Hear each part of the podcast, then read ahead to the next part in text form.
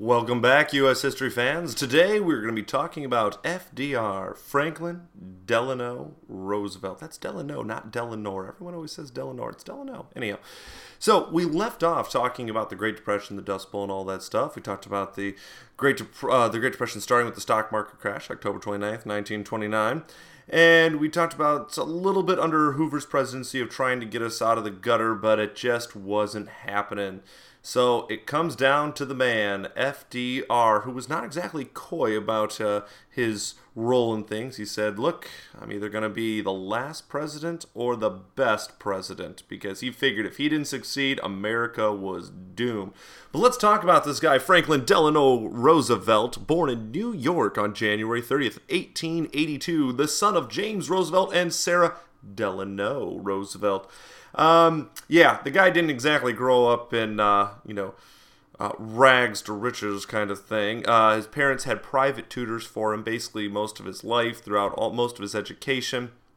Uh, you know, trips to the seaside and just d- didn't. Ex- he had he he grew up well. Let's put it that way. Um, so he decided that uh, as his life progressed, he wanted to follow in the example of his fifth cousin, President Theodore Roosevelt. However, Franklin uh, Delano Roosevelt entered public service through politics as a Democrat, not as a Republican or a bull moose, for that matter. Anyhow, um, so real first big kind of politics thing, he won election to the New York Senate in 1910. Prior to that, in 1905, he got married to a cousin, a distant cousin, mind you, but Anna Eleanor Roosevelt, who was the niece of President Theodore Roosevelt. Uh, they had six children, five of whom survived, survived infancy because uh, infant mortality was a little, little higher back than it is today. And uh, following his 1910 election to the state senate, he was reelected to the state senate in 1912. He supported Woodrow Wilson's candidacy as um, at the Democratic National Convention. As a reward for his support, Wilson appointed him to assistant secretary of the Navy in 1913, which he held until 1920. And I don't quite understand that assistant secretary. So it's like assistant to the regional manager. That was a little bit of an office reference. But anyhow, so uh, till 1920. But while vacationing at Campobello Island in New Brunswick in the summer of 1921, Roosevelt contracted poliomyelitis. That did not delight us. okay, yeah, I'm sorry. Um, okay, yeah, I'm not probably pronouncing that right, but let's just call it polio instead. So, uh, or infantile paralysis, sometimes known as, but he had polio. And despite courageous efforts to overcome his crippling illness, he never regained the use of his legs. All right. Uh, in time, he he did. I mean, he tried it. Like I said, tried everything, and he did establish a foundation at the Warms at Warm Springs, Georgia, to help out other polio victims, and basically um, inspired people. And he directed the March of Dimes program, which eventually did uh, fund and create an effective vaccine. Uh, it was too little, too late for him, but other people benefited from all this. But FDR basically stayed sadly, uh, without use of his legs for the rest of his life, at least without use the way we think of use here. You'll see. Um, so, like I said, at this time, Roosevelt was really worried about looking weak in the eyes of the public. So he decided to convince, uh, I mean, basically the whole nation that he was actually getting better. Now, I know he wasn't president yet, but I mean, even when he was president, he wanted to convince people that he could walk. So he thought that if he wanted to run for public office again, he had to convince people that he was able bodied. He figured that Americans would not vote for someone who was uh, some type of disability. So he would fit his hips and legs with iron braces. He taught himself to walk short distances by swiveling his hips and torso and supporting himself with a cane. Um, I kind of liken it to like a Frankenstein walk almost, of like this kind of straight legged walk. Uh, if he was in private use, he would use a wheelchair, uh, but he never wanted to be seen in public with it. Uh, when he eventually did become president, he had a special chair in the Oval Office behind his desk, and the desk was set up so you really couldn't see his chair, and his chair looked like a regular chair, but it had some some wheels on it so he could move around. And when someone would come in, he would put his left arm, for the sake of argument, on the desk, push his whole body up by his left arm, shake someone's hand when they came in, so it kind of looked like he was standing up to greet someone. And if he was in public, he would always be seen standing upright, usually supported on one side by an aide or one of his sons. So it just looked like he was just like, oh yes, really chummy with his, you know, his son or an aide or someone. And um, yeah, so that was just kind of um, some of the great lengths that he went to to convince people that he was still able-bodied and able to move and walk and so forth. All right, in 1928, Roosevelt was elected governor of New York. So we're jumping ahead a couple years here. Uh, his activist approach and personal charm, we're going to talk about that charm here in a little bit, helped uh, helped him to kind of pave the way and eventually defeat Hoover in November of 1932 by 7 million votes, and he becomes our new president, uh, inaugurated in 1933. Um, and some of his slogans for running for president is I propose a new deal, or I pledge you, I pledge myself to a new deal for the American people. And Roosevelt did win 57% of the vote and carried all but six states. So people really weren't too fan of that Hoover kind of Hooverville type guy. So Eleanor Roosevelt, despite having a happy start of the marriage, um, and she just, you know, she wanted to be a loving and loved wife. Uh, their marriage sadly almost fell apart over Franklin Delano Roosevelt's affair with her social secretary Lucy Mercer. And when Eleanor learned of this affair from Mercer's letter that he that she found dating back to 1918. Okay, this was in a suitcase that Franklin had. Keep that date 1918 in your head because that's going to like just to give you an idea of the scale of this. Um, so anyhow, Eleanor told Roosevelt, uh, Franklin, sorry, uh, that look, we will get a divorce if you do not end this affair. Well, Franklin agreed never to see Mercer again. Um, he kept seeing her. Um, so she began, this Mercer began visiting him in the 30s and was actually with Franklin at Warm Springs, Georgia when he passed away in 1945. So they started seeing each other, you know, in 1918. And at his deathbed, it wasn't his wife that was by his side, it was his mistress. Now, so even though this marriage did survive, Eleanor and Franklin stayed together. Um, Eleanor just came out of it a very different woman, coming to a realization that she could achieve fulfillment only through her own influence, not through the happy marriage anymore, sadly. And through her husband's paralysis, uh, she became kind of the like his legs, so to speak, and that's that's a terrible pun. Um, need to find a different way to say that. She she became a um, a moving force in the political uh, machine that was the the Roosevelts, and she really went out there and started to take an active role in politics, and you know she she really kind of pushed uh, women's rights forwards and just you know the role of the first lady and so forth, and you know you got to remember during this time uh, divorce was not very common. So that threat of divorce um, was a really big deal. Because if they had gotten divorced, there's no way that anyone in politics, uh, you know, could have survived that. At least for their political thing, no one would have voted for them.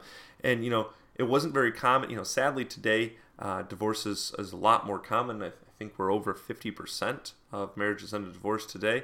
Uh, back then, it was not very common. So that was a pretty big threat, and for FDR to you know continue on up until his his death with his affair.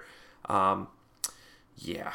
So anyhow, um, so Eleanor, you know, this new political machine that is Eleanor Roosevelt, would visit with many different groups and unions to help kind of settle disputes and just to kind of listen to the woes and hardships of the American people.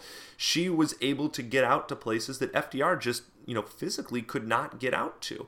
And she would leave little notes in a box on FDR's desk um, of things that needed to be done, and so that was, you know, sadly kind of a way that they communicated almost. And many young women identified with Eleanor Roosevelt and felt that you know she was someone they could look to, and they would write letters to her and uh, asking for food, blankets, and help, and so on. And she would respond any way that she you know could basically.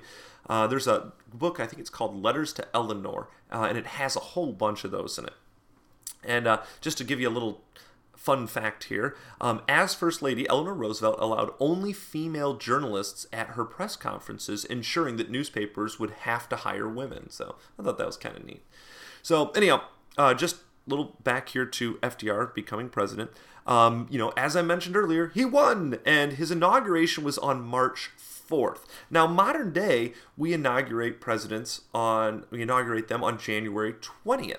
And this changed because of the 20th Amendment, nicknamed the Lame Duck Amendment. And I'll get into what a lame duck is here in a second. So, just a little recap, as I went over this a little earlier in some past podcasts.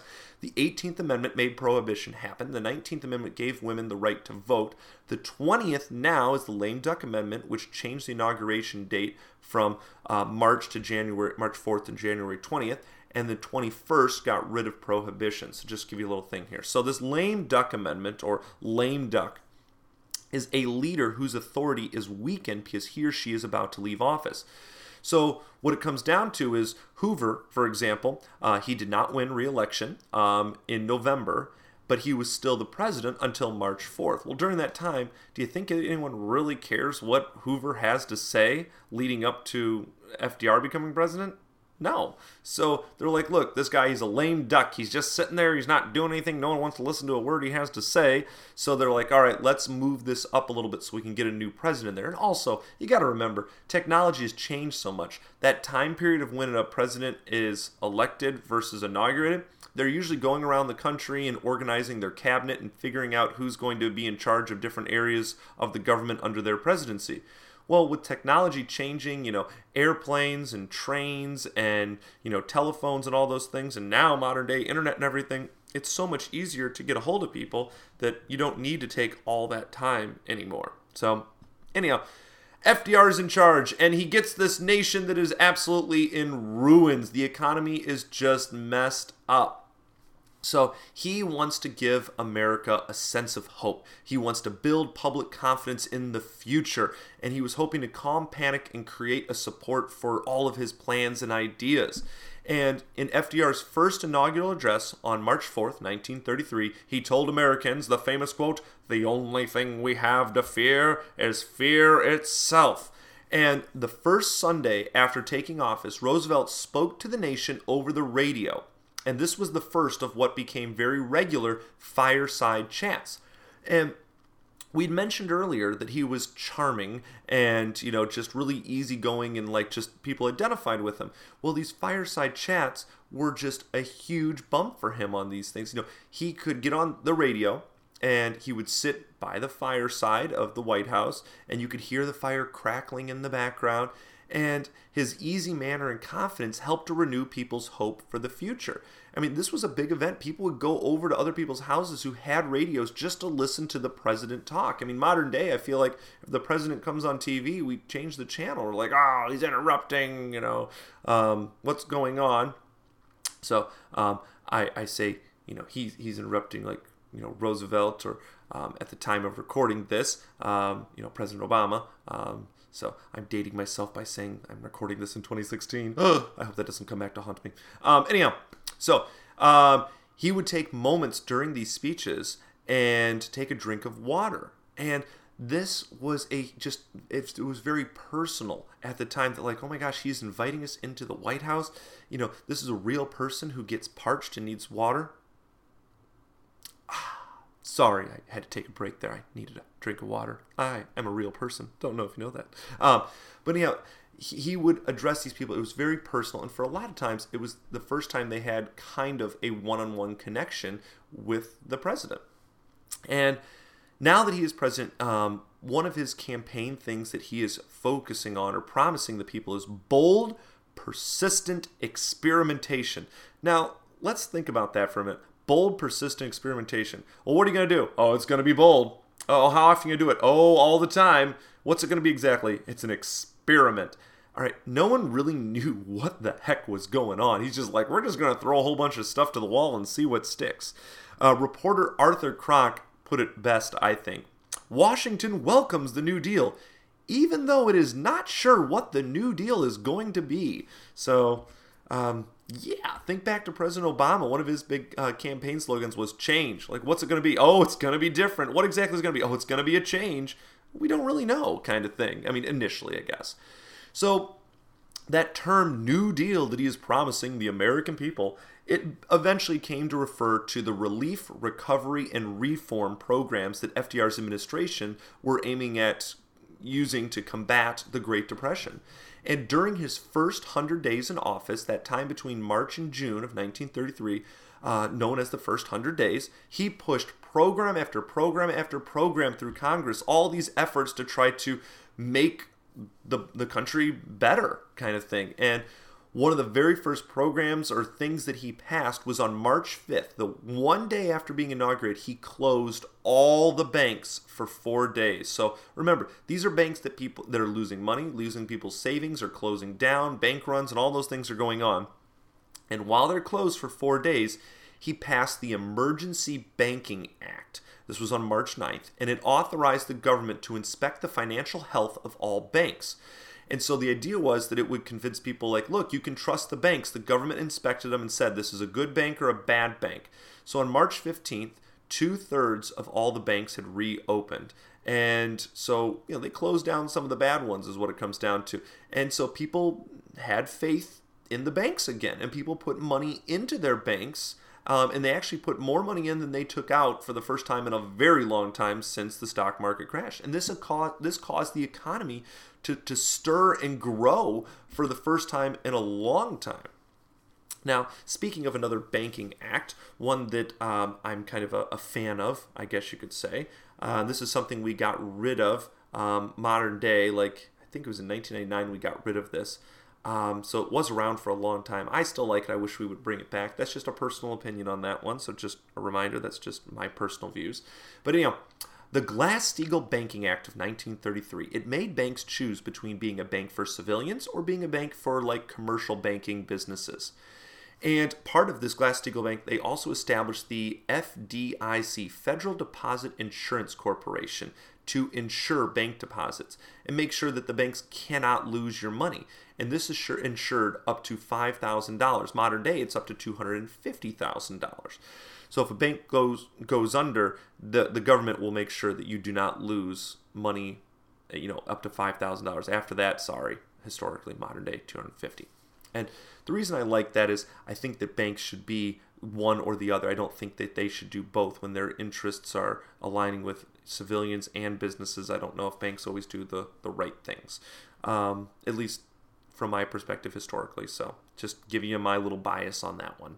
Um, so Federal Securities Act, another act. Um, I just a heads up. The second half of this podcast is going to have so many different acts and administrations and just all kinds of little things that are being passed. So if you think you're going to get overwhelmed with these, you probably will. Sorry. All right, but anyhow, that's not very reassuring. Let's talk about the Federal Securities Act. This is May of 1933. It required businesses to disclose information about their finances if they were going to offer stock shares. So, bottom line, if you're going to sell stocks and you're going to convince people to invest in your company, you need to be transparent. You need to tell us what's going on with your company so we don't make bad decisions, give you a ton of money, and then you go bankrupt, and then all of a sudden we lose all of our money too. And uh, kind of going hand in hand with the Federal Securities Act was the Securities and Exchange Commission, the SEC, and they basically help to regulate the stock market. They are a watchdog on the stock exchange and making sure that everything is going, you know, above board and no one's kind of, you know, messing with the stock market, manipulating things or saying one thing but doing something different. Now, um, during once again another thing that FDR I mean all this stuff I'm going over FDR is just trying this bold persistent experimentation. He's trying all these new things to try to get the country back on track. And he wanted to fight deflation. If you remember from our last unit deflation is when there is not enough money in circulation. So he thinks look if more people have more money they're more apt to spend it. If they spend their money the, the economy will stir and grow and will come out of this you know this depression. Well the problem is we have this deflation because there's not enough money. Well, it seems simple print more money. But the problem is we have this thing called the gold standard. So FDR decides, decides to take us off the gold standard. Now, the gold standard basically meant that every US dollar had to be backed up by gold. So if you wanted to print more money, you had to find more gold. And if you wanted to take your money and give it to the government, they had to give you a certain amount of gold in exchange for that. So if you didn't have enough gold, you couldn't print more dollars. So FDR's like, well, I need to print more money. So we need to get rid of this gold standard thing so we can print more money. So that was one of the things he did to help us out. All right. Um, we're going to pause there. I'm at the 20 minute mark. So I'm going to pick up with tons and tons of more acts and so forth. I apologize in advance. So we'll pick up with some relief and some creating jobs in the CCC, the NRA, not the National Rifle Association, and more. So stay tuned and listen to part two. Talk to you soon.